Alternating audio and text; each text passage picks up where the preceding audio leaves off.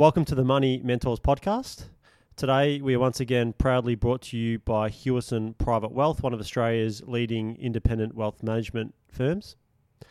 Uh, today, I'm with Glenn Fairburn, and my name is Nathan Lear. As always, our mission is to improve financial awareness and literacy to our listeners. Uh, today, we're going to have a discussion around is retirement achievable? There's been quite a lot of press lately around how much you need to retire, average um, amounts that people build up by the time they get to their retirement age, and also the superannuation system. Um, you know, is that a, a good place to a- accumulate and build your wealth? So I hope you enjoy the podcast.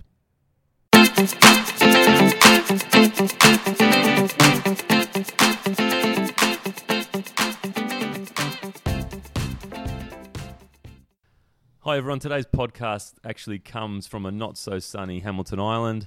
Uh, Nathan and I are up here for a conference with a number of Australia's leading advice and accounting firms. Um, I mean, essentially, what we're trying to do is, is, is work with each other, collaborate to, to increase and improve the, the service that we provide to our clients. Um, when we first set out to start this podcast, as, as we said very, very early on, one of our key object, objectives was to basically improve financial literacy for our listeners and also financial awareness. But another major thing that we were keen to do was basically cut through the noise and, and really, I suppose, bring attention to any fear mongering that we saw in the media or in the press. Um, and, and, and one thing that sparked my interest over the weekend was an article that was in the media, which, which was basically just saying that if you're counting on your superannuation to fund your your uh, retirement, um, essentially be very aware. And some of the some of the key points that, that were raised in that particular article um, were that effectively, al- although there's essentially almost two trillion dollars in superannuation at the moment, that that large asset pool doesn't take into account the level of household debt that we all have. Um, secondly, that with I suppose longevity and, and, and people living longer, um, that the savings will have to be effectively stretched a lot further in order to fund the rapidly increasing costs of healthcare. Um, the third key point was that at some point, the financial assets that you've accumulated over your working life uh, may need to be converted to cash at, in future values and not in today's values, which the article argued that were, were inflated. Um, now, the fourth point was that the substantial size of the savings has effectively artificially inflated asset value. So because there's so much money flowing into the superannuation system that has to find a home, um, that that's pushing asset values up, whether that be in shares or property. Um, the, the, one of the other points that we, that we will go through in, in further detail um, was that the large inflows into the superannuation system um, had effectively created an industry in itself with financial advisors, asset managers, and consultants, and so forth. Um, and the fees that were effectively taken out of these large asset pools has grown to almost $20 billion annually, uh, which is a bit of a drain on the system. And, and the final point was that the average balance on retirement for men was about 200,000 and for women about 110,000 was well below what was arguably the required average of between 600 and 700,000 dollars. So a number of key points there that, that were of interest, I suppose, to, to Nathan and myself and that, that we felt, in, in, not that they were inaccurate, um, but we felt probably required a little bit more context. Um, is that what your sort of view of the article was, Nathan? Did you sort of think it was a bit of scaremongering, or did you uh, sort of agree with some of the points that were raised? Yeah, I thought it, I thought it was an interesting article. When I when I first started reading the article, it actually I, I thought it was going to be a positive. Apart from the heading, when I read the first uh, paragraph, it it did seem somewhat positive on on our I guess retirement asset pool, saying that effectively Australians make up zero point three percent of the the world population, um, yet have the the four, the world's fourth largest retirement pool. Yeah. So I mean, obviously that's a that's a very positive for Australia. I mean, our superannuation system is uh, the envy of many other countries, isn't it? Yeah. So- I, I would agree with that. So, and then as I as I kept reading, um, there, there were definitely some some uh, concerns highlighted that the future isn't looking so bright as you just went through some of the some of the concerns. So maybe it's worthwhile, yeah, breaking down those in a bit more detail, just to actually, you know, give our take on that. Yeah, I mean, I, I think from from my perspective, when I was reading through the article, I mean, there, there was obviously some really good, solid facts in there, and I think it is important for superannuation to be a focus, um, because as as as we keep getting told, people are living longer, um, and and the retirement years are likely to be a lot longer than perhaps what they were in the past. So there's no doubt that superannuation and accumulating assets for retirement has to be a focus, but I think that I don't think we have to be too alarmed with the state of where things are right now. I think it's important to bear in mind that although we do have a fantastic superannuation system, that it's still pretty young. I mean, compulsory superannuation was only really in the early 1990s. So when we're looking at retirement balances as of today, a lot of those people probably haven't had substantial contributions going into superannuation throughout their working life. And it might just be the back end of their working years that they've been able to accumulate superannuation. Comparing that to people who are entering the workforce now, a lot of those people will have, will at a minimum, almost 10% of their salary going into superannuation, increasing up to 12% for their whole working life. Um, so, so that's where I, I suppose, from my perspective, reading the article and, and the comment being made about what the balance is now, is that really relevant to what it may be in future? That's right. It's hard to make those general comments when everybody's situation is completely different. Yeah. and you are right. It is it is a young system. Um, I mean, I, I was going to make the point. You hear, I have heard a few reports over the years where uh, you know, people do the modelling and, and they must look at what people earn and then how much is enough to go into super. And quite often, you know, when it was nine percent, for example, they they say that nine percent isn't enough. So they must look at your, you know, the average salary, whatever it is, 50, 60, 70 odd thousand, and and, and apply, you know, the nine percent or you know, 9.5 at the moment percent of uh, of superannuation contributions and over the average working lifespan of whatever it is 20 to 67 odd and they say it's not enough which quite which may be the case for a lot of people. Um, but once again as we always harp on it always comes back to the individual client. Their specific situation their income needs their goals and objectives what they're trying to achieve so I mean, we always bring it back to that, don't we? But I think that's that's almost the you know the key focus with the clients that we meet with, isn't it? What's Yeah. their situation? Uh, uh, yeah, and I I think also that making a statement as to what people will need, whether it's six hundred or seven hundred thousand dollars, I think we know talking to clients every day, everyone's different. Some people might need fifty thousand dollars a year to retirement. Other people might need hundred thousand dollars. And I know they have to come up with an average, but uh, uh, it, it's also important to bear in mind that with the superannuation balances accumulated over someone's working life, if they're quite low, that's where the safety net of the age age age pension comes in as well, and that's all. That's always going to be up for debate, isn't it? I mean, who knows what that's going to be in future? Mm. But all you can really work with is, is what you what you know today, isn't it? Yeah, that that's right. I, I was, when you just said before, I was I've had a few clients recently that have you probably get it as well that they they say to you, uh, you know, I probably spend let's say they spend fifty thousand dollars. Is that do you think that's right? Like, do you think that's what other people spend? And and I always say to them, well, it doesn't matter.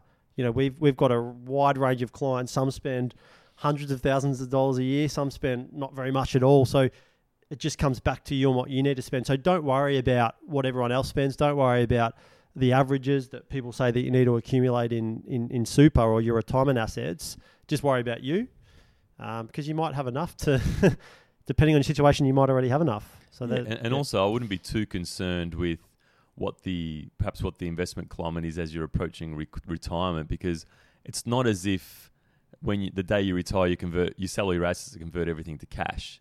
And I think one thing that we try to explain to our clients and the people that we speak to is that your investment time horizon in retirement is effectively the length of your life. So, you know, there there is a I, I, I suppose a need to continue to invest not in an aggressive fashion, but I think in a very balanced and measured way because when you retire, things will continue to get more expensive.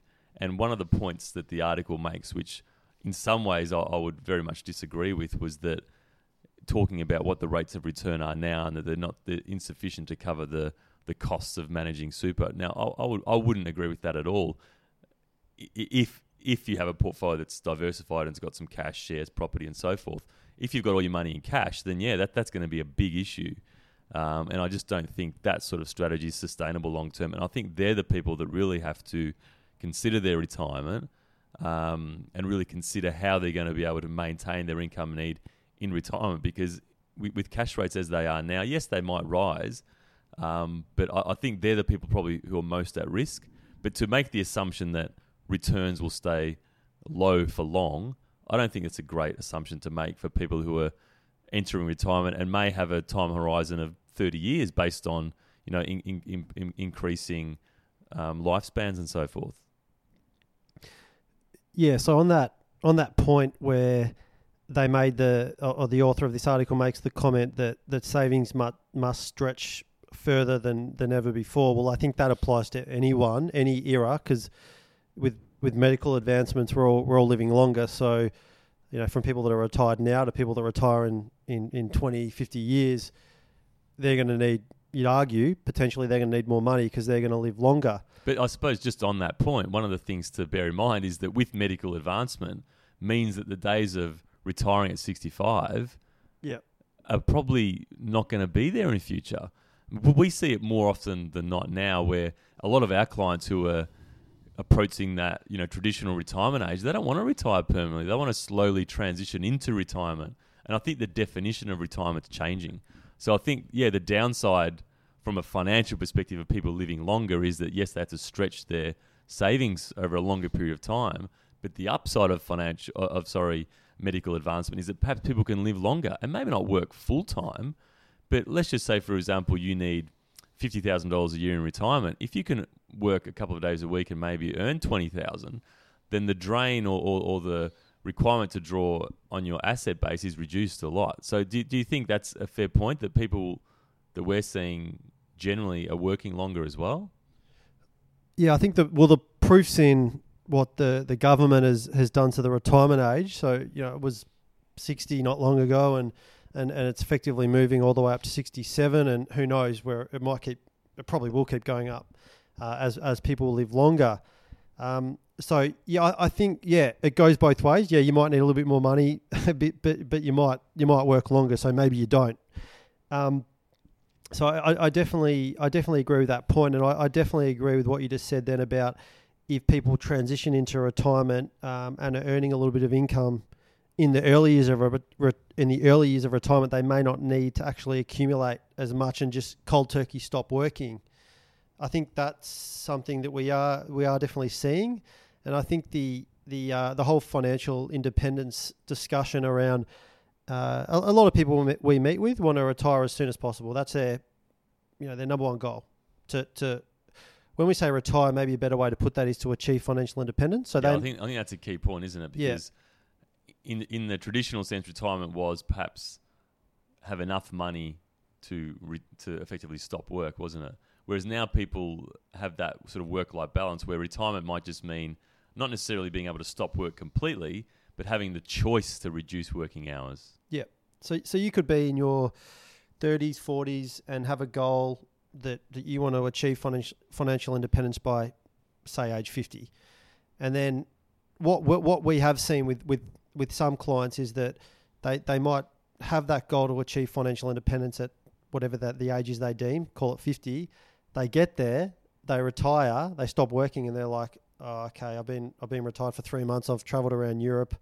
Uh, on board, and then they they're still young, they're still employable. They'll, they'll go back and, and earn money. So, yeah, there's a lot of variables, isn't there? Yeah, and it may not necessarily be paid employment either. I mean, yeah. we see a lot of clients who are doing more voluntary work. I think, you know, years gone by where people would retire, and the the average lifespan probably wasn't that great post retirement. Now people are retiring at 65, and the average life expectancy is probably getting out to the 90s now. So being out of the workforce for 25, 30 years is a, is a long time. Um, and look, I, I suppose the, the, key point for, from the article that um, sparked my attention, aside from the fact that um, you know making the assumption that returns are low, one of the other points was, you know, well, well, just just on that, Glenn. Before you make that point, returns are low, but asset values are inflated. Yeah, and we, we spoke about in our in our first podcast, which if you haven't heard that, we'd love you to check that out. That making predictions on on the value of markets is very dangerous. Um, I mean, this author has basically said that that everything's inflated and uh, it's as, inflated relative to what, isn't it? Yeah. it might look inflated today, but you know the the, the, old- the the old saying is the best time to buy a property was ten years ago. So you know, like, and, like- and and if you're a retiree and your your time horizon could be you might still have an average life expectancy of 40 years yeah, so you know i'd argue that, that, that it's hard to say that those assets are inflated if you're going to own good, good quality assets for another 40 years absolutely. And I think that that's the challenge for the author of this article is I love to have them come back and show us any thirty or forty year period throughout any market, whether that be shares or property, where we haven't seen an increase. Um, but but I, I suppose the other thing is that, as, as was alluding to earlier, just because you retire doesn't mean you're converting everything to cash. I think the key thing is to invest in assets that yes can grow over the longer term, but as as we said, even in that first podcast, was invest in assets that can generate that cash flow, because that means that if you're generating enough cash flow to meet your requirements, or a, or a, or a large proportion of what your requirements are, then you're not forced to sell assets. So if there is a short-term downturn, and that is a possibility, I mean, you, you know, the, the article mentions that his opinion is that asset values are inflated. Yes, they may be, and we may see a short-term downturn. So if you're relying on drawing down on that capital, then yes, it's not the ideal time to be selling out as markets are, are falling. But that's where that cash flow becomes so important.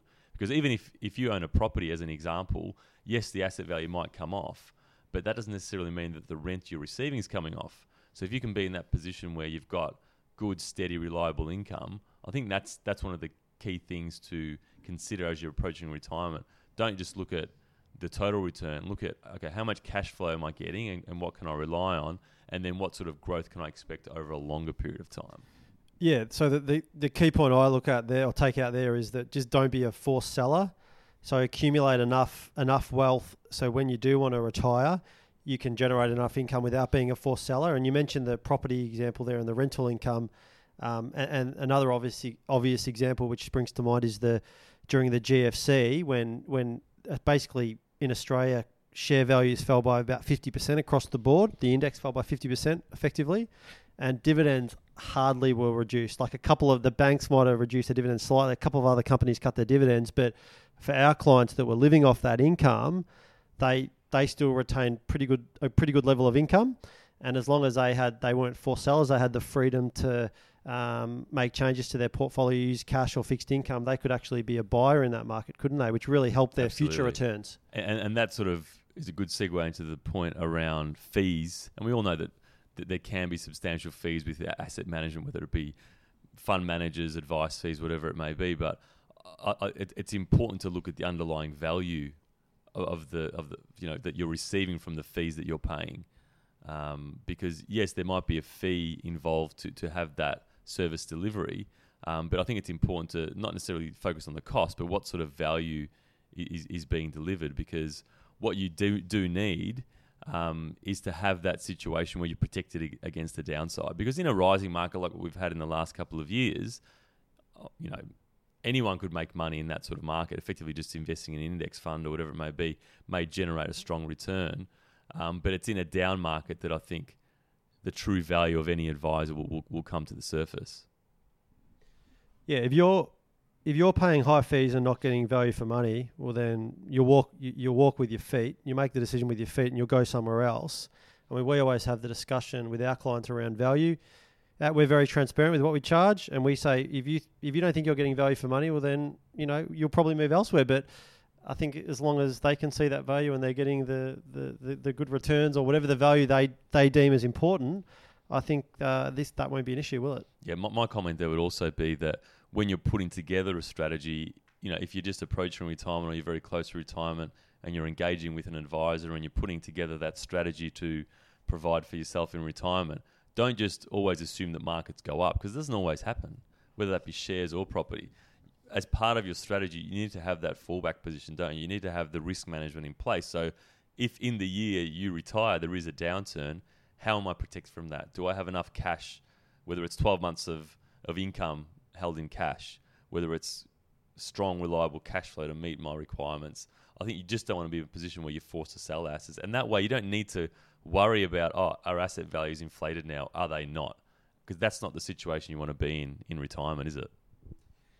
Yeah, like yeah, sequencing of returns is is often a, a term that's used in our industry where, uh, you know, if you project out, you need you need uh, ten percent per annum each year in investment returns, which you might get on average. But in, for example, if you if you invest on day one of the GFC, and you have a negative ten or twenty percent total return of your portfolio, can really it can change the trajectory for the future. So I think it just highlights the importance once again of the of the discussions we have with our clients about building enough wealth so that portfolio can generate an income stream that is sufficient to meet your retirement objective, whatever that is. So then, whatever the asset values do, you're unaffected. I think we, we can't stress that point enough, can we? Absolutely, and I think you know you need to take a certain level of risk within an investment strategy, and and the right level of risk is relative to what your requirements are. But as we've spoken about many times, you know, in the current environment where cash rates are so low, if you want to have a superannuation asset base that can sustain what you need to do in retirement, you need to have that diversified portfolio. But even for younger people, it is important to well, one start early, um, but invest in a way that you think will help you accumulate sufficient assets over a long period of time. Yep, yep. And, and I was just going to make the the point as well. Just just look at your where your assets are uh, are invested and the the drawdown mechanism. So if you are entering retirement, um, just just look at the structuring of it, and um, a lot of a lot of retirement products are designed to actually sell down and sell units um, to fund to fund income needs. So if you are, you know, if the market does go into a downturn, um, the, the the product that you're in could be designed to actually sell units regardless, which can which can hurt performance, can't it? Because you you might want to be a buyer in that market, not not a seller. Yeah, I think that, that probably is a flaw in those, you know, unitized um, products where effectively, as you were saying, the pension that's paid to you is funded via a sell down of units. Now that works well when markets are going up, but it can it can work in a really bad way if markets are going down because effectively you, you're required you're forced to sell more units in that investment because the asset values are depressed. Um, but I mean, for those people who have worked through their lives, put as much money into superannuation as possible, what, what, what do you think their options are? You know, as far as how can they extract as much as they can from what they've accumulated, in order to at least provide a comfortable lifestyle in retirement. I think once I think once the client or the individuals had a discussion in terms of how much they think they need, they in retirement and when they want to retire, they need to they need to basically put that plan in place. So they need to have, as we we were spoken about in a, a couple of previous podcasts, they they well the budgeting one, our, our second podcast, they need to have a, a plan to get where they need to get to. Um, going back to the point I made earlier on in this podcast about. Uh, you may not accumulate enough from your nine and a half percent employer contributions. You just might not get there based on the salary that you're earning and your income needs in retirement. So that's where the the value in working with an advisor is to to come up with a plan of how you're going to get there.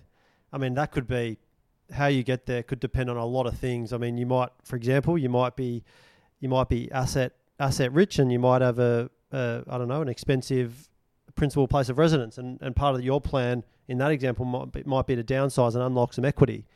Um, but it, it really does de- depend on the specifics of the, the, the, the individual, doesn't it? Yeah, there's no doubt that it, for most people, aside from superannuation, you know, their largest asset on, on the back of you know substantial increases in property values is their home.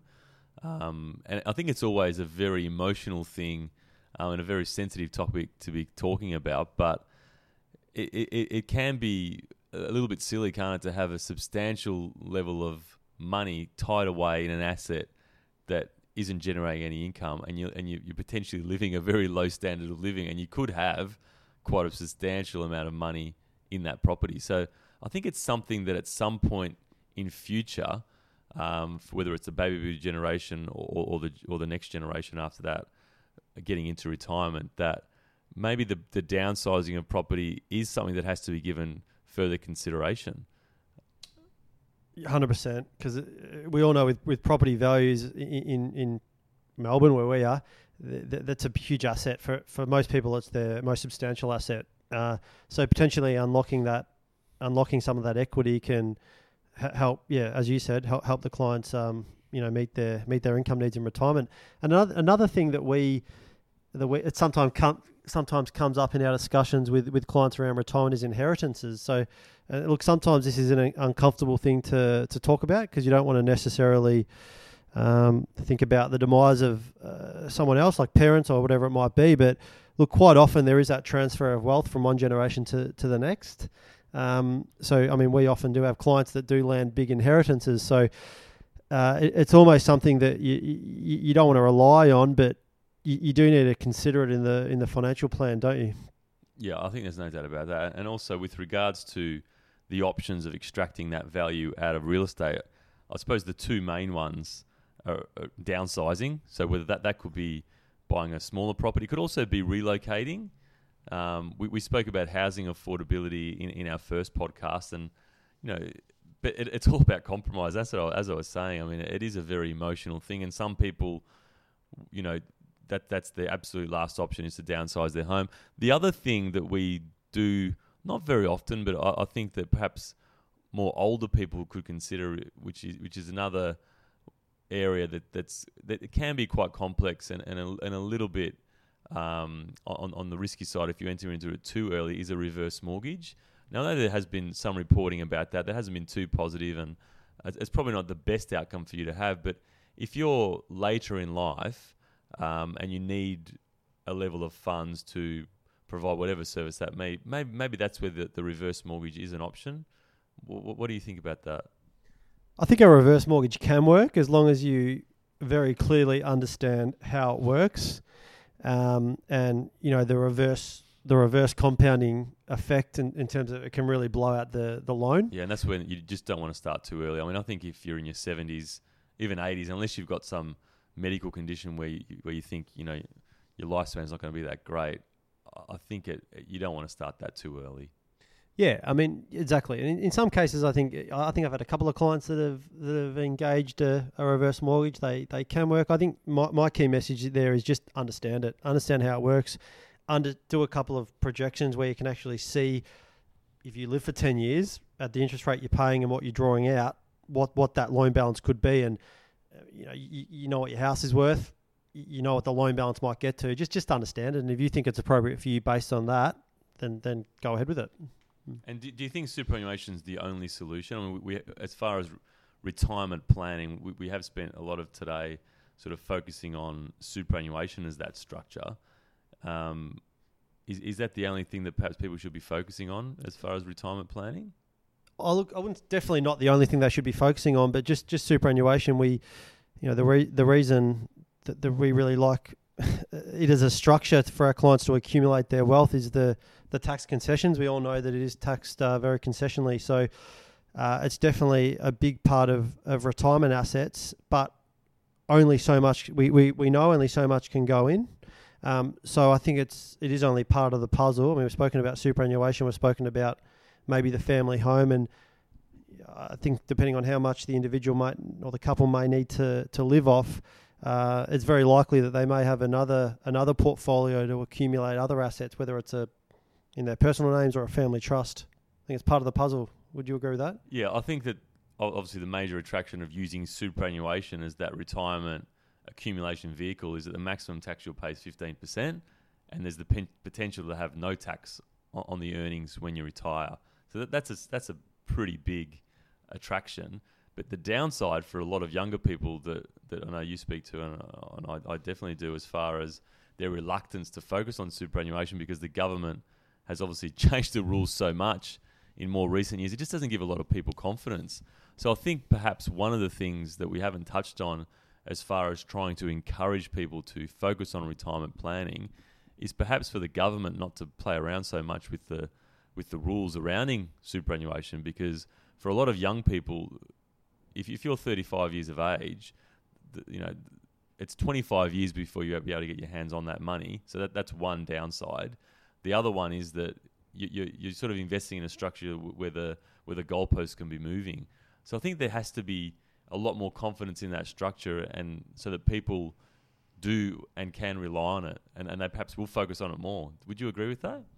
Yeah, we, we have we have a lot of clients that have uh, have lost confidence in superannuation. I know I've had a few that have raised their concerns with me about you know putting too much money in, in, that structure because it has been changed so much over the last couple of years. The uh, the the the not last budget, the one before, there's obviously that whole raft of changes, and um, I, I, think people do become uneasy. So look, look, hopefully, you know, governments can can put that confidence back into Australians as that there's not going to be a lot more a lot more changing of it because it is a very important part of our, our everyone's uh, you know retirement, isn't it? Yeah, I think there should definitely be a longer term focus. One of the changes that came in from one July um, this year was the reduction in the amount of um, tax concessional contributions from thirty or thirty five or thirty thousand dollars down to twenty five.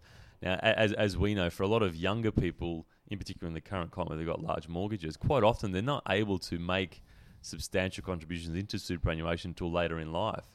And the attraction in years gone by was that the the upper sort of threshold for contribution to super was between fifty and hundred thousand. So it provided the opportunity for people to play catch up. And I know that not everyone has the capacity to contribute that substantial level into superannuation, but I think that the planning around retirement has to be a longer term one. Um, but yeah, I mean, I don't blame younger people from you know not focusing on superannuation. The other downside of super is that you can't access it until you at least turn sixty. So I think as part of your overall planning, there's a lot of lifestyle planning as well. I mean, if your objective is to retire before 60, there's no point putting all your money in superannuation. It's not going to be a great help, is it? That's right. And um, a question I get asked, I'm going to ask you because I get asked this a lot. So I think our listeners might benefit from hearing how we answer it. But clients often say to me is, why the government restricting how much I can put in superannuation when they want me to build enough wealth to support myself so I don't have to rely on rely on the government age pension? I get I have been asked that quite a few times. How, how do you answer that?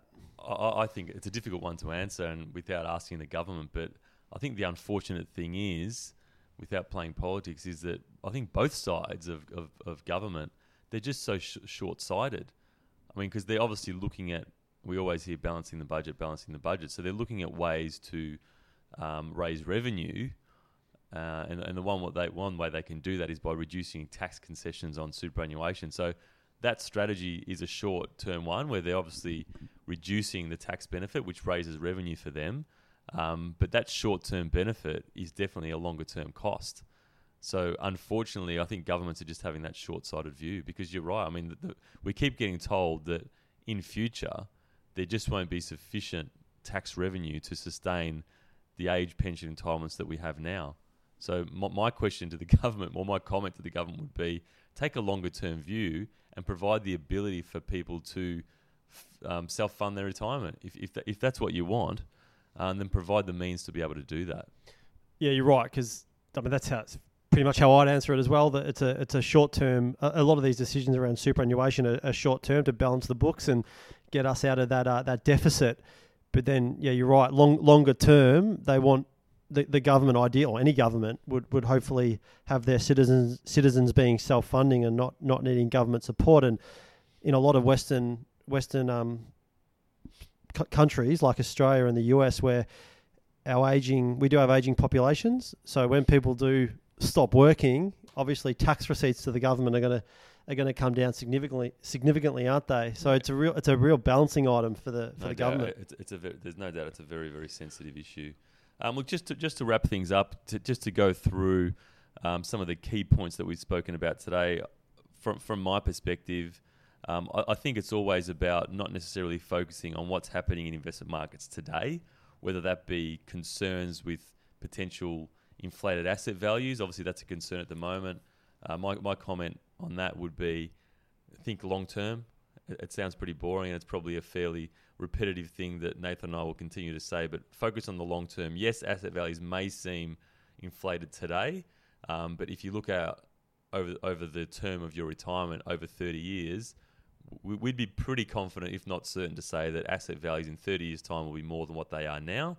Um, secondly, interest rates, while low at the moment, will rise in future, and that with the investment of your retirement asset base, the important thing is diversification. You don't want to be in a situation where you're investing all your money in a low interest bearing account that, that one isn't providing enough income to meet your needs, but secondly isn't providing that growth to offset inflation. So diversification is very important. Cash flow is obviously a key. Um, so I suppose our advice is don't lose too much confidence in superannuation. Invest longer term, and and and speak to an advisor to really get those plans started early. Thank you for listening to today's podcast. We hope you enjoyed it. Uh, We're once again brought to you by Hewison Private Wealth. Uh, to find out more about Hewison Private Wealth, please look at their website, which is www.hewison.com.au, or you can find out further information regarding Hewison Private Wealth via social media on either LinkedIn, Twitter, or Facebook by searching Hewison Private Wealth. Um, if you enjoy the podcast, we'd really appreciate if you uh, rated our podcast and leave feedback, and also uh, to subscribe to the podcast. Thank you once again. We look forward to having you next time.